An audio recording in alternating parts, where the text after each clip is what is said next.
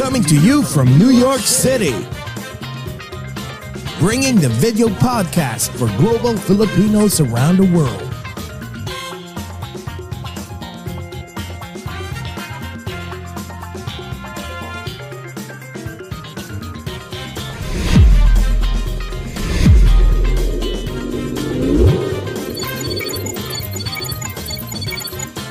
Watch and listen as we speak and get to know different celebrities, icons, influencers, and inspiring people. Join Jesse Dang and Jay Cass as they talk about anything and everything while bridging the gap between Filipinos of different generations and genres of choice.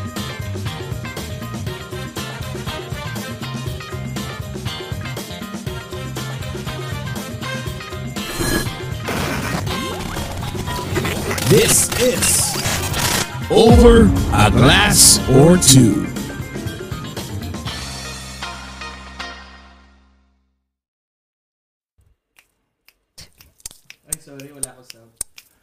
Oh my God!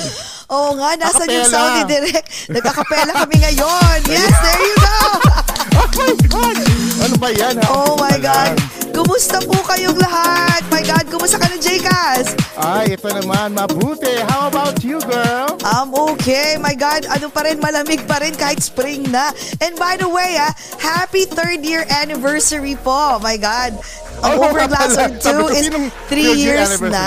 Tayo pala. Happy third Oo. anniversary, guys. Third year anniversary. Siyempre, sa third year anniversary namin, talagang pinili namin yung isa sa mga special talaga sa puso ng Overglasser 2, which is si Miss Lorda Nicolas Luis. Correct. Diba? Siya ang aming special guest ngayong third year Tawag anniversary dyan, namin. Ano, leveling. Leveling lang Leveling. yan. Oh my God, we're so, so excited. Anyways, kumusta po kayong lahat? Good morning, good afternoon, good evening po sa lahat ng mga nanonood, especially sa mga TFC subscribers. I want TFC, syempre, di ba? FYE channel in Kumu, Facebook, and YouTube. Ikaw naman, Jcas, go! Dito naman po sa Brooklyn, good morning po sa lahat mga Filipinos and non-Filipinos in different time zones, in different dimensions, in different continents, in different galaxies, in this whole wide universe. Verse, My God, Jcas, uh, uh, ano, bigla ako nag-goosebumps, no? Imagine mo, for three years mo nang sinasabi ang verse, verse, verse na yan. Oo. Maraming maraming salamat po sa lahat ng tumangkilik ng Over a Glass or Two, ng OGAT. Tatlong taon na kami, I cannot believe three years na hindi po namin alam kung saan kami mapapadpad. Aabot pa ba kami ng four years? Pero bahala na po ang Diyos, bahala na po kayo, Lord, Tama. sa amin. Yes. At alam mo, Jcas, kahit paano, nag-elevate na rin tayo. Kasi imagine mo ngayon, nasa FYE channel na tayo. And also, in ABS-CBN, the Filipino channel. Oo, TFC, kapamilya rin tayo. Napansin tayo ng ABS-CBN and now we are, we are on the Filipino channel Yes. and I want TFC worldwide. Yes, maraming salamat sa lahat ng mga tumulong, sa lahat ng celebrities, sa lahat ng mga kaibigan naming tumulong para of course for to, to make all these things possible, especially to Ate Star, 'di ba? Ate Star, maraming salamat sa tulong kala kay Our Ate Pilar godmother. Mateo, kala Dorothy, kala Wena, sa lahat ng Yes, lahat My God, there's so many people kay Dos. May ka- uh, sino pa ba si Sino? Sino Direk? Sabihin mo na. Si Direk ayaw magsalita eh. Oo nga, eh, gumagano siya. Ano Maraming yun? salamat. Baka Maraming- kumakain. Oo nga, eh. Kumaka- actually kumakain na ata siya. Kaya ganyan, parang mona yung mukha. So anyways, maraming salamat din direct. Of course, maraming maraming salamat, 'di ba? For for ano, for uh, tawag dito for being so patient with Ayaw us nga kami niya ni palagay sa poster eh kasi Oo. nilag, nilagay ko, pinost ko na ayaw niya. Sabi ko, hindi kaya, ang ganda kaya kasi siya yung pinaka malapit sa camera.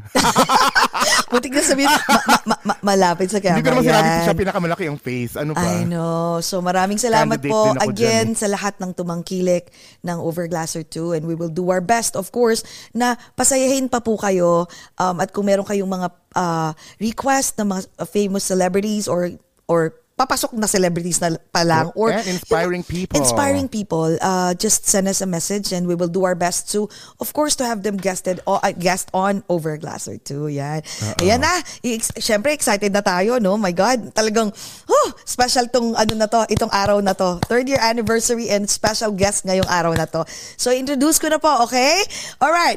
We are so excited today to catch up and extensively talk to our dearest friend and now author of our wonderful memoir. Why should guys have all the fun? An Asian American story of love, marriage, and running a billion dollar empire. Billion lang naman, JCas. O, di ba? Oo nga. Yes, we saw her a few days ago in her successful launching of her book at Barnes & Noble and Tribeca in New York. And now we're so excited, excited to discuss about her book and more. Guys, please welcome the phenomenal lawyer, philanthropist, author, successful businesswoman, no other than Miss Lorda Nicolas, Nicolas Lewis. Lewis. Thank you, thank you. Maraming maraming salamat and congratulations on your third year anniversary. Galing, galing. Yes. Maraming- Saludo ko. Saludo. Naku, saludo. I know. Actually, Miss Lorda, maraming salamat kasi ano lang kami, um, we were just following your footsteps. Diba? Correct. Sana, sana maging ganyan din kami kayaman and successful. Speaking of katulad nyo. tenacity and hard work, ayan. Yan, Pero tama ayan. si Jessie, sana lume- lumeveling din kami sa bank account. Oo nga. Yes, hey, you're only three years old. I am 80 years old. I cannot believe it, no? So it's coming. It's coming. Just expect miracles. Uh, kapit Oh sa God. Diyos, hard work, and set your goal. Lagi kayong may goal. And now you are three years old. So yes, you'll be here in the next 30 years. Oh my God. From your mouth to God's ears. Nako, Miss Lorda, hopefully, Lord, maawa na kayo. sana naman po, pagtsatsagaan Well, no. namin mangyari. Dati kayo kayo lang sa Facebook. Now you are with the Filipino channel. Yes, ABS-CBN. Yeah. See, so congratulations. That is quite a feat because ima- im- imagine, Miss Loida, we're just really regular Filipino Americans. We're not celebrities. yes. And uh, little did we know, and now we're we're napansin kami ng the Filipino channel, and now we're uh we're being shown worldwide, diba? Worldwide, Yes. international na kayo in Naku. three years. That is an accomplishment. yes, it is an accomplishment. Yeah, It is actually. Yeah. Yes. So, you know, look look forward lagi. Look Kaya- yes. Tsaka hihingi kami ng mga tips sa inyo, Miss Lorda. Oo nga, kasi sabi na nga namin tatlo na uh, we have to follow yung mga inspirational people like you. Diba? Like, ask for guidance and tips kasi nga, I mean, kailangan naman makinig kami dun sa mga people that who will trying to pull us down. So you know what? We will just look forward and of course, kailangan namin ng mga guidance ng mga successful Filipino-American like you. Ayan. Oy, yes. And before we start, Miss Loida, say hi to glo- uh, to our global fans and friends. Yes, yes, yes, yes. No, yes, kamusta? Ah, magandang umaga, magandang hapon, magandang gabi sa inyong lahat. And God bless you. Oh my God. Si Miss Lloyda mukhang, ba- nung nakita talaga namin si Miss, I mean, nak- nakikita lagi namin si Miss Lloyda, uh, you know, sa mga different events, di ba? Pero, nung nakita talaga namin si Miss Lloyda, yung talagang harapan, Yeah. during the book launching, sabi namin, oh my God, ang kan, Miss Lloyda, yung Bumulong sinabi mo, talaga 80 ako kay, years kay, old. kay Jessie, sabi ko, si Ano Miss yun? Loida, oh, ang ganda. Hindi, Miss Lloyda, Sabi ang ko, hindi siya ganda. mukhang yung, ano, yung, yung pure Pinay, para may halo si ano, Miss Loida. Grabe no. Teka, Miss Lloyd, ano, teka, sige nga, bago ko tatanong to, yung anong sikreto mo, bago mo ikwento, um, mag-toast muna tayo, Miss Lloyda. Siyempre, yung pa rin yung kaiklata namin ngayon. Do you have anything to drink, Miss Lloyda? Water? I was Wala. trying I was trying to do it, but I wanted to be on time, so I did, I was not able to get. Ay, It's okay, Miss Lloyda. Kami na lang mag-cheer sa inyo. Nagkakape kami ngayong araw na to. Oo, Ayan. Ako pala, kape sa'yo, akin kombucha. Di Oh, kombucha. Yan, masarap yan. Ayan. Sa sambayan ng Pilipinas po at sa aming Dearest USA. Guys, let's all welcome Miss Lorda Nicolas Lewis. Welcome, Welcome to, to Over, a Glass, or Two. Cheers! you, madam. Cheers! Ayan. Yes, happy anniversary. One, Maraming two, salamat. Yes. Ano, tatlong, ta- kaya pinili po namin talaga kayo ang, sabi, ay naku, kailangan si Miss Lorda ang special guest namin ng third year, no? Para may impact, di ba? Para may impact, di ba? Ayan. O sige, picture tayo, Miss Lorda, tapos kwentuhan na. Okay, go. One, two, three. Ayan. Miss Lorda. Yun nga, Miss Lorda, ituloy mo nga yung ano, yung, yung, um, sagutin mo nga yung tanong ko is, what's your secret? Like, why do you're 80 years old, but you look so, you look so fresh and grabe, do, I don't know, very eloquently ka pa mag, magsalita. I mean, lahat na yung demeanor mo, very positive. Ang, yung mukha mo para kang, nag, nag, para kang angel nagsashine. Anong secret, Miss Lorda? Well, unang-una, narinig ko sa radyo, nourish your face, hydrate your face. Sabi ko, hydrate, ibig sabihin yan tubig. So, bumili ako ng uh, plastic bottle, yung parang pang spray. All right, and I place drinking, hindi sa tap water. You know, you buy drinking water, uh, you know, Poland Spring. And then, I spray my face every day, at least five times. Meron ako sa aking study room, sa aking um, bathroom, sa aking night uh, nightstand. So when I remember it, I spray my face. And then, of course, moisturizer. Huwag kayong bibili ng pinakamahal. Whatever you're using now, use that and use that often, morning and evening. Yun lang. And then, of course, the most important is that you are at peace. Ibig sabihin, huwag kayong kukuha ng, ano ito, yung sakit ng loob. Alright? You, learn to forgive. Learn to forgive. At saka, yung sinasabi mong, uh, people want to put us down, eh, ba't baka makikinig? Bakit kayo mm. makikinig sa mga negative sa inyo? Alam niyo kung sino ka. Alam niyo na tayo anak ng Diyos. We are adopted children of God. So kung ano man ang sabihin ng mga ibang tao, inggit lang yan. Don't listen. Mm-hmm. Lagi be, be, we be with people who are positive. And of course, syempre, walk with God. Okay? Lakad ka. You know, ano ba yung uh, Proverbs? Proverbs 3, verse 5 and 6. Trust in the Lord with all your heart. Do not depend on your own understanding. Seek His will in all you do, and He will show you which path to take. O, yun lang. So, I sleep uh-huh. nights. Hindi ako, I mean, you know, oras na, pagod, tulog, tulog, straight, of course. You know, you have to go to, you know, the bathroom. Yes. Pero balik ko na, tulog uli ako. So, I sleep well. Ganun lang. No, wow. it's not ganun lang. You have to be intentional. Kailangan talagang sasabihin mo, I want to live a good, useful, and serviceful life. You know, be the best person be the best version of yourself. So isipin mo, anong gusto mo as um, as a person? So, you know, that's what you follow. Be, be the best person. Be the best version of yourself. Yun lang. Yes. Yes. Ayan. Diba? Ay, ay, ay, Nyo, Jeff, sabi mo. Because, kayo, tingnan mo, nobody will guess your age. age minus 20. Whatever you are, minus 20. Yes, yes, yes. Ay, ganun, Para, Miss Lloyd, ako kasi I, I try to be really delusional. I'm forever 28. Yes. Forever 28 siya. Oo. I think I have the Peter Pan syndrome or whatever that is. Yes, yes. Never grow, never Pero growing Miss Lloyd, gusto ko yung sinasabi nyo kasi lagi ko yan, kahit sa Facebook, pinopost ko lagi yan. Lagi ako nagsusulat minsan na always be a better version of yourself. And there's, if there's if there's anyone who can push you, um, it's just you. You always think about like be a better version of yourself. Don't even try to emulate other people, yeah. other people's success. Kasi dun magsa-start yung inggit. Dun magsa-start yung negativity. Dun magsa-start yung parang you always compare yourself to others because they're they're not you're not successful as they are. Then Lalo you, you feel like you're a failure. Media, diba? It, it, it amplifies it. Exactly, exactly. Pag-iinggit. Social media, if you're looking at the negative, you will be negative. You will be depressed. Yes. Sa akin, alam mo, arithmetic, 1 plus 1 equals 2. Ibig sabihin, plus. Alright? Plus equals plus. Ngayon, 1 minus 1 equals 0. So minus wow. equals minus. So bakit ka pupunta sa mga negativity, sa mga negative people, yes. sa mga nag-iinggit, sa mga nag laging galit, sa magang laging mm-hmm. Very ano tawag nga um critical. Laging critical. Why will you stay with people like that? Mm-mm. uh, sa sure. Facebook bakit ka hahanap yung mga nagmumura sa iyo yung mga why? Why do you want to disturb your peace of mind? True, is that, true, true. that common sense? Ha huh? Jessie Jcas totoo. Totoo yan. Common sense yun Totoo. Yeah, that's true. Pero, Miss Lorda, yung ano mo na-mention mo ah, uh, curious ako ah, before we discuss about like, oh my God, maraming salamat.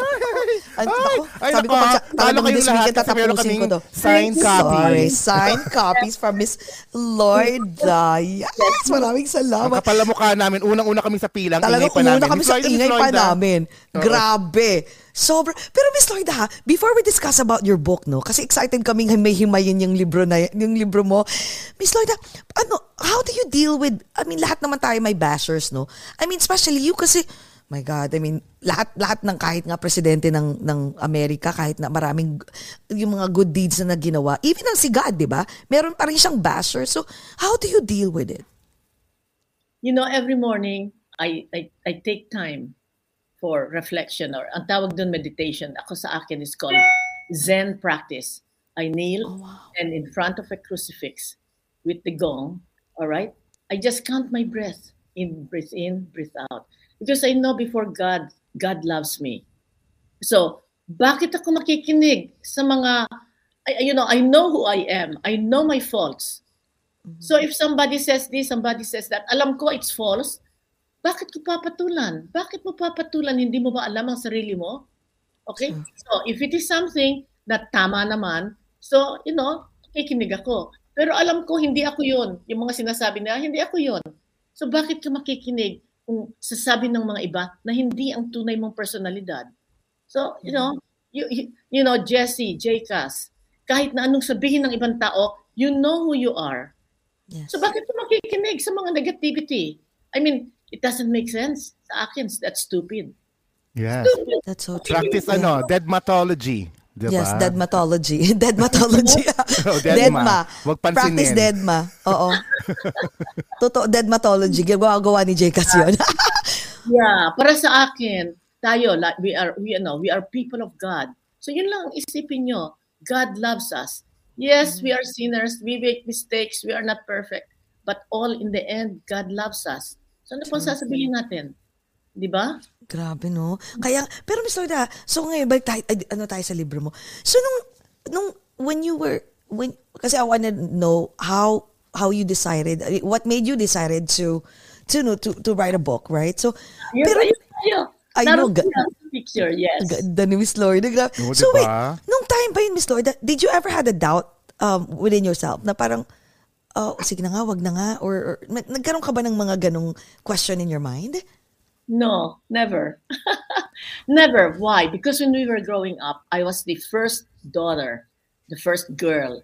Papa had two boys ahead of me. At alam mo, ang papa ko, because he was a successful businessman, he was so strict to my two boys, to my two older brothers. Naku, Diyos ko, pag nagka, nagkamali lang ng konti, naku, panay ang mura. But I am the first girl. Ay naku, for my father, I can do no wrong. I can do whatever I want. Para bang laging ang expectation expectation niya sa akin, kung ano man ang gusto kong gawin, mangyayari. So, I was class valedictorian in high school, cum laude in St. Teresa's, and I was um, number seven lang ako in our graduating class sa College of Law. Ang gagaling kasi ng College of Law eh. But sa aking isip, kung yan ang gusto ko, then I work hard. I work very hard. Lalo na nung, kaya nga nung, you know, when I married Mr. Lewis, and the uh, U.S. Supreme Court said, you don't need to be an American citizen to take the bar. Apply agad ako. So, Yes. kailangan mo na, I have to pass the bar. The first time, ayokong second time pa to fail. So, anong ginawa ko? In-exile ko ang aking anak, si Leslie. She was Mhm. 13 years old. I called my mom, my mother-in-law. I never call her mother-in-law, Caroline Fugit. Mom, can you take Leslie while I'm taking studying for the bar? So, wala akong, I mean, you know, so I sent her para walang distraction. And I told Mr. Lewis, Ma, I mean, darling, is it all right? I will not cook. I will not do the laundry. I will not, I will not go shopping. I just want to study 15 hours a day. Ganon. You work hard, but you know that's where you're going, then work hard. And you will get there. Ngayon, sasabihin ng iba, eh baka mamaya I fail. Eh do you fail? Did you go again? Ibig sabihin, you know, if failure comes, failure comes. But tomorrow is another day. The sun will come up tomorrow. Okay? So you go again. Maybe you do it differently. But don't be discouraged. Whatever. Pareho ninyo. Tingnan nyo. Jesse, tingnan mo, every Thursday, uh, you know, once a week, nariyan kayo over a glass of soup, masaya kahit na anong nangyayari sa buhay nyo, masaya kayo. Oh, see? Naka na third year na kayo. I know. Ay nako, Miss Yes. Lloyda. Uh, the first the first two years, uh, dahil kay Jessie to eh, the tenacity of Jessie, we were hitting three to four times. uh, Sometimes five times a week. We hit the, we hit while the iron was hot during the pandemic. The pandemic. So, kasi during that time, Miss Lorda, we were, um, so every time, let's say, for example, since wala ngang trabaho yung ibang mga celebrities, no? So, whenever they have like a, a show online or they want to promote, so whenever they, they reach out to me, So ako, I would, parang, parang ano na rin eh, parang public service na rin namin yun. Actually, it's not parang, it, it was really a public service uh, during that time. Even until now, kasi oh, I couldn't say no because I believe that during that time, it was, it was our only way to help. You know, for for the, for, for for those um artists that who's struggling during that time, na kailangan nilang kumita, 'di ba, sa online. So, we were here to help promote and maraming producers na nakapansin. Some of those those artists are like upcoming artists or or artists na they don't have a job for for quite some time and then nagsa-start sila magkaroon ng mga so mga muse uh, new album or new EP nila. So I feel like you know what we're we're just here. We're just you know God just utilize us as an instrument, you know, to help. So nagtiyaga kami, tama kami Lloyd, nagtiyaga lang talaga kami. Kahit pagod na pagod na kami minsan, At pero we're having fun. Isa sa magandang uh, result is nakilala ka namin more than a year ago, Miss Lloyd. Yes, ah. Miss Lloyd, na nak- nakilala ka namin, di Nag-guest ka ba? sa amin. Nag-yes ka sa... Grabe I am- no. Yes. Yes. I'm honored. I was honored then that you, Yes. you know, that you invited me to your Yes. uh, over a glass or two. Oh my Yes. God. Ay, nako, and- it's an honor, And no, I'm Miss curious, Lloyd. Miss Lloyda, kasi andito na yung book mo, di ba? Yung Ay, memoir. grabe! Oh, oh my God. The Oh, the epitome of top working woman. 50! Wow, billion dollar gamble. But Miss Lloyd, talk about us, about this, ano nga, this, this magazine. Kailan to? Uh, that was when I took over the company in 19. Well, this is 1996, but I took over the company in 1994. 1990, because Mr. Lewis died 1993 January. Okay, so the whole year, uh, his brother, my brother-in-law, his uh, younger brother took over. Kasi alam niya baka may mangyari sa kanya. So ginawa niyang vice chairman. So when, alam mo, talaga na, it was so, so hard dahil sa ang biopsy that he had brain cancer was Christmas, December 31. Tapos namatay sa January 19. That's only three weeks. Oh Naku, para akong binuntal na talagang no, nawala na akong iwa. So, I am so grateful to Jesse, Jess, sorry. I am so grateful to Gene Fugit because he took over while I was nur- nursing my pain and my sorrow. And he was also, they were very close. So, but after six months, nakikita ko medyo delikado yung company, company ng, ng asawa ko, the, the company that he bought, Beatrice International. Yes, yes. Yeah. So sabi ko, ah Jean, we have to find a new CEO. Alam mo, nag ano kami, nag na- we we um we paid Spencer Stewart a lot of Spencer Stewart a lot of money to send us CEOs na mga, you know, mga batikang CEO. Si, ba't kang CEO? Yeah. Yeah. So we interviewed five people. Pero lahat sila okay lang. Mga hindi, hindi sila African American, okay lang 'yon. Ah, humihingi ng malaking malaking pera, okay din lang 'yon. Albiro mo CEO, they will be CEO of a billion dollar company. Mhm. Pero pag tinanong ko, oh, will you be able to make it successful? We'll try our best. Sa isip ko, try your best. If, if you fail, oh, paano na? Paano na? yeah. na, if you fail, na- di, ang turo ko, oh, why, why, why did you fail? So sabi ko, mabuti pa, I'll take over so that if it fails, kasalanan ko. You know? Wow. So take over responsibility over your own res- over your own fortune, over your own life. Pareho ng ginawa nyo. Tingnan mo, Jesse, hindi ba? All right, Yes. I want to be over a glass of two um, uh, uh, Facebook or on Instagram or kung ano. So you just did it. Kahit Yes. na wala pa kayong sponsor, wala pa kayong ganito, ganyan, you just did it. So sabi ko sa akin, sarili, I will just take over because it is my husband's company. If it fails dahil sa doon, para ba, three, three fingers are pointing to me. Ano mo? Turo Oo ka nga, no? Oo nga, no? Oo, yeah, you're right. Yes. Now, anong ginagawa mo? O sabi ko, that's why. That's why I took over. One year after Mr. Lewis died. Grabe, no? nga. Hindi kayo, yung, una, yung first year niyo ba ng uh, pag-take over, ah, hindi kayo nahirapan, Miss Lloyda? How old were you then? Huh? How Uh, old were you during that time? Sorry. Number. And at that time, it was unlisted. Ah! Ah, Grabe, oh. Ang ganda ni Miss Lloyd. Ang batang ba? Maganda pa rin naman until now. Pero, so, So, that, that's more than Yeah. 15 years ago. my, kaya pala na in love si ano. Ang ganda nga nung sa libro mo. Kinukwento mo kung paano na in love sa inyo. pictures sa si- likod. Naku, teka, pag ihibay-hibay. Pero, Miss Lloyd, so paano, nahirapan ba kayo nung nag-take over nung uh, question ni Jcas? Hindi. ang ibig kong sabihin, when I decided to take over, so it's a role, all right? I will be CEO of this billion dollar company, uh, karamihan white men managers. So I have to take the part. Unang-una, I think uh, Butch Miley, dahil sa, sabi niya, okay, Loida, we'll have to lower your Filipino accent. Ibig sabihin, he hired a speech instructor because as a Filipino, you know, sometimes you say that instead of that. Yes. Uh, then instead of then, and then the the boy, the the the, the boy instead of the boy. You know, so yung mga ganon, it Yeah. of course I still speak with a Filipino accent, but it's not as pronounced. Yan. Tapos he hired also uh, um, how to how to deliver a speech because I will be giving speeches. I will be the chairman of a company before the shareholders. So, anong ginawa niya? He hired also public speaking. Okay. So, kin- kinunan ako ng television so that every time I re- say a sentence, she will critique me.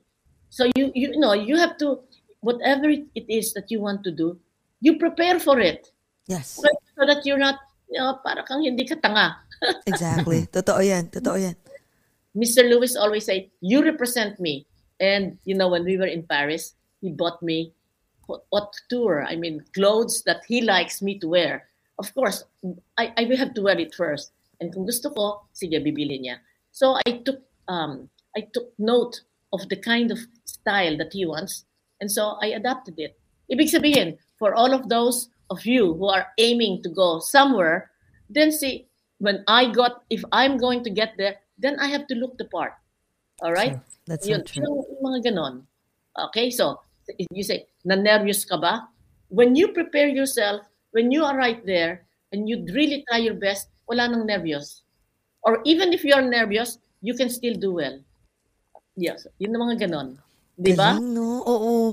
Na ano tuloy ako, na- inspire, very inspiring talaga yung mga examples mo, Miss Lloyda, no? I mean, ako din, it reminds me of myself, Miss Lloyda. Ka- Pagkaparehas kati tayo ng, ano, no, ng birthday, I'm 25 and you're December Totoo- 23. 20, eh, 23 ka, ako 25. Yeah, Yan, yeah. mga type A person- Mga, mga- type A. mga go-getters. Ganon din, Miss Lloyda. Alam mo, kwento ko lang, Miss Lloyda. Ako naman nun, I started as, when I came here, as a receptionist eh, sa construction um, company. Tapos, ay, ano naman, kung may, ano ako, if I have a, a bachelor's degree or whatever. And then, slowly, I just, I'm like, you know what? I'm not gonna be a receptionist or an admin all my life. I work so hard. Now I'm a director in MTA. So I really work hard. And you were right when you said that you have to play the part. Kailangan hindi uh, hindi ka mukhang tanga. So whenever like I see like whenever they have like a meeting or or whatnot, so I have to make sure that I adapt, I listen, and then gusto ko yung suot ko rin power suit. Katulad nila kahit admin lang ako noon. Because I want to make sure that, you know, I know someday that I'm gonna be there. So slowly, so ganun.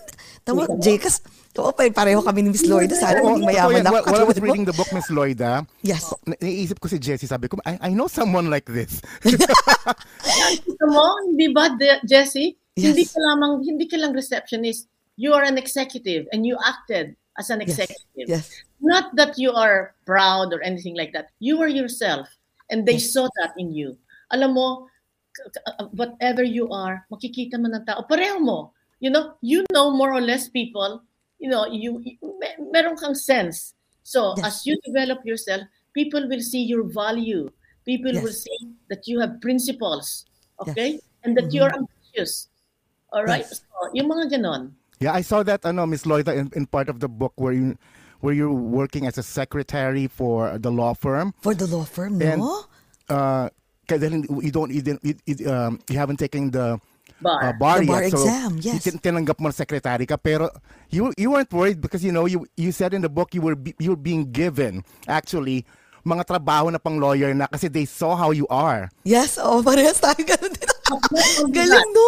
Hindi, Yes. Hindi lang yun. Every year, I would go to my boss, I deserve a raise. Why? Because look, every case na hinandal ko, sinusulat ko for one whole year. Look, this is the case I've handled. Ayo, I deserve a raise. You have to, st- dito sa Amerika, sa Pilipinas, hindi pwede. But dito, you know your worth. You have to fight for it in a nice Yes. way. Every year, boss, uh, Mr. Yeah, uh, look, this is all the case that I deserve a raise. So you have to negotiate for your own standing. so by the time I left on the third year, I was receiving the salary of a lawyer, even if I'm not admitted. Galing. Diba? Grabe, no? Parang, Miss Lloyda, parang ano, siguro past life, ano, magkapatid tayo or ano ba? Kasi ganyan din ako eh. Capricorn. Di, tayo Capricorn? oh, Capricorn, Capricorn. Yes. Capricorn kayo, oo. you know, we go up that mountain and we'll get to the top. Yeah, but at least Miss Lorda, no, uh, what I noticed about you too, even sa book mo, um, kasi nagbabrowse ako kasi nga this this weekend ko talaga babasahin lahat. Kasi nga sabi ni Jacobs Box, parang makaparehas kayo ni Miss Lorda. At least Miss Lorda, while you're growing, um, while you're slowly um, stepping up the ladder, at least wala kang tinapakang ibang tao. 'Di ba? Sarili mo lang tal- you work so hard like you work your ass para lang to reach the top. Yes. Okay. This okay. So you set a goal. Secondly, you have the code of ethics. Okay. Don't do to others what you don't want others to do to you. True. Or positively, do to them what you want them to do to you. So when I was working at the immigration, immigration, Yes. uh, when I gave birth, there was um, a 19, oh, wait, 1974, I passed the bar. Okay? 1975, no, 1974, I passed the bar. So where did I want to go? Immigration and Naturalization Service. Bakit? Because I had a problem when Mr. Lewis and I got married and they were coming into the Uni- uh, United States in, in Hawaii. I had a tourist visa. And the, when the immigration officer asked me, so how long will you stay? Permanently, I just got married. Siyempre, totoo yun eh. Yeah. My God! And I have a tourist visa, false testimony in front of the consulate. Nako, I was I was set apart. But Sabi you ko, didn't you didn't know Miss Lloyda that it was a you have a no, tourist visa, no, no? I know. I, I wasn't an immigration lawyer. You know, Uh-huh. I was telling the truth. So sa isip ko, every Filipino who comes to America will have an immigration problem. So sabi ko, as soon as I pass the bar, I will be an immigration officer sa loob para nakikita ko kung anong ginagawa. Aba, hindi ako kinuha first year. Apply, and, and, and I sued them for discrimination. It Oh my God. Yes, I sued. Bakit? Bakit? You know, alam ko, magaling ako. Lahat ng kapareho ko will be Harvard going to big law firms. Okay. Sa akin, you know, ang ka- kalaban ko, you know, from other New York na hindi Ivy League. So sabi ko, the only way for me to find out that the 12 candidates who were chosen over me are deserving if I file for discrimination. Sige discrimination. It took three years. On the third year, nakuha na ng administrative judge yung kaso ko. So I just said, okay, let us compare. Okay, FS 171, yun ang application. There are 12, just compare it.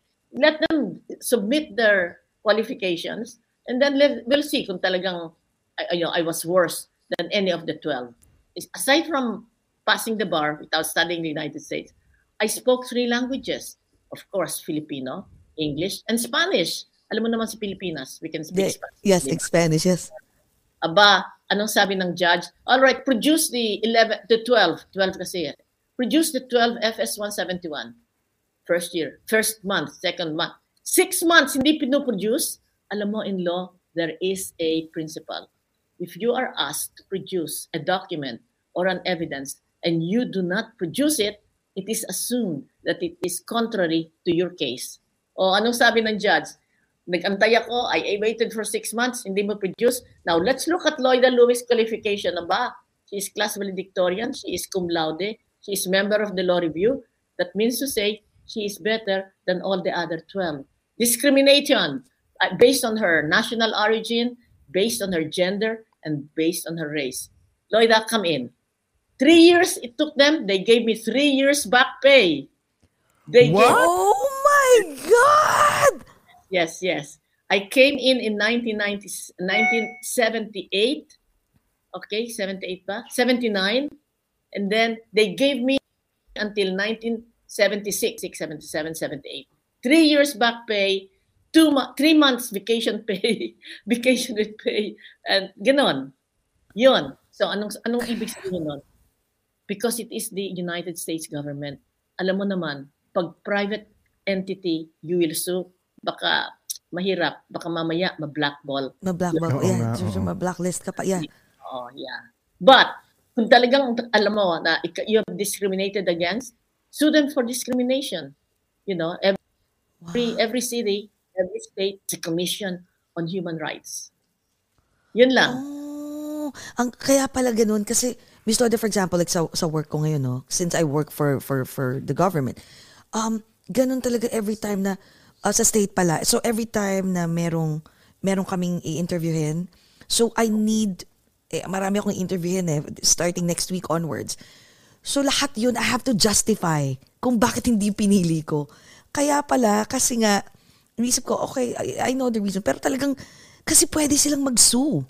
Like, why am I not selected? I know that I'm good. Para may sagot agad pag nag-doubt sila. May sagot sila. agad pag, Oo. galing ni Miss Lorda. No, nung time na yun, hindi nila naisip yun. Pero si Miss Lorda, naisip niya yun. 1979. Pasok oh, Do you think, Miss Lorda ha, do you think, um, naniniwala ka ba sa luck? Do you think you have that? Because it's they said like some people they have like you know the Midas touch. That's it's already innate well, in Jesse, them. you have that aside from. Oh my god, I don't know. I mean, I I know I just work hard, but do you do you think you have the Midas touch? Ang sabi nila, it's not so much the Midas touch. It's preparation and opportunity coming together. Okay, so that's what you call luck. So, ito, why did I win? Because alam ko magaling ako. I mean, it's not, and then, you know, and then, yun nga, I have my qualifications, you know, becoming valedictorian is not easy. becoming cum laude is not easy. Okay, becoming, you know, working hard in law school is not easy, but you work hard. Preparation, plus the opportunity comes. Kumisa naman, bulag tayo na hindi natin nakikita may opportunity pala. O kaya, we are so lazy, we do not look at the opportunity because there is always opportunity. Pareho ninyo. You know, without, because you have a vision, Jesse, sabi ko gusto ko maging, uh, you know, in front of the camera. So you did it. Wala kayong, um, you know, you have not had experience really, although may, maybe you did. Pero you dared it because that was in your vision. Ngayon nga lang, galing kami sa isang art exhibit sa uh, uh, Pier 36. Uh, si Chadwick Chadwick was a Filipino artist. Alam mo, he was partner or going to partnership at Ernst Young. That's a very big, very, very... Yes. Oh my God. Ernst Young, yes. Accounting firm. Oh, magaling na magaling siya. So when he was ready for partnership, sabi ng partner, okay, we would like to make you partner. Would you, would you be, are you ready? He said, give me another year. Datlong beses siya pinuntahan. At, the, at uh, 19, 8, 2017, tinanong uli siya, partner na siya. So on the one hand, wow, that is middle class, upper middle class when you become a partner of a big accounting firm. Yes. On the other hand, nasa puso niya, gusto niyang magpinta. He's an artist. So sabi niya, if I don't do it, I become a partner, we will be comfortable, but will, I will regret it the rest of my life. So, buti naman, ito ang sinasabi ko sa mag-asawa, kailangan kayo may partnership. So sinabi niya sa misis niya, I want to quit this very comfortable job na meron akong, you know, meron akong cheque every 15 days to become an artist. And that's what he did. Yes, that's what he did. And I asked him, are you happy? Very happy. It's because I have my wife. The wife was very, exec- was an executive, was earning money, but she agreed. Sige, darling, do what you want. Do, is, do what your passion is. And now, there he was. Ang ganda ng kanyang mga painting. Sabi niya, this is the touch of spring. It's abstract. Pero makikita mo, when you see it, it's so joyful. It's so happy because he followed his, his heart. His, his dream. His dream. Yes, Par, tsaka, ano, Miss Lloyd also, uh, ang, ang galing mo sinabi mo. Kasi for example, like, di ba may, may advertising agency din kami, gigil. We have no clue about ad agency, although I took up communication arts. But I, after that, as soon as I, arrived in the US, ano na ako, nag-construction industry na ako. But when my cousin offered it to me, si Bert, so I was like, you know what? It's really my passion. To, I was just not given a chance in the US. So, why not? Parang, pikit yung lang yung mata mo and then just go, go do it. Like, ang galing nung sinabi ni Mr. So, ta- you think tama yung ginawa namin that we just jump on that opportunity and then we'll just learn from it as we go along? Correct. Yeah, kaya natin. Kaya natin. You know, if you cannot be 100% perfect, 75% is okay because you will learn as you go along. At saka matalino tayo, magaling tayo. We're very resourceful. Mga Filipino, very resourceful.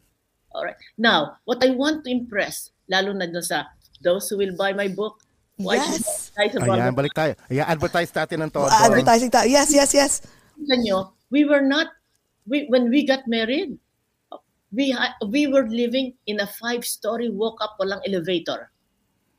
One bedroom. Pagoda, pagod. Pa- akyat Pagod na pagod. Okay. No, I have to I have to stop on the third floor dahil sa you know lalo na may dalang mga supermarket or whatever it is Yes. okay Groceries, ang dami nun. Oo. so ang ibig kong sabihin you know we we we went up slowly and then my husband was a practicing lawyer alam ko he's the one going up so I I I I did it you know I was working so akong bahala sa uh, expenses to buy the groceries and things like that. At alam nyo, yung sa umpisa lang, lalo na when my husband quit the big law firm and started on his own. So, syempre, you know, walang income muna. So, sulat ako ng cheque to buy pork chops.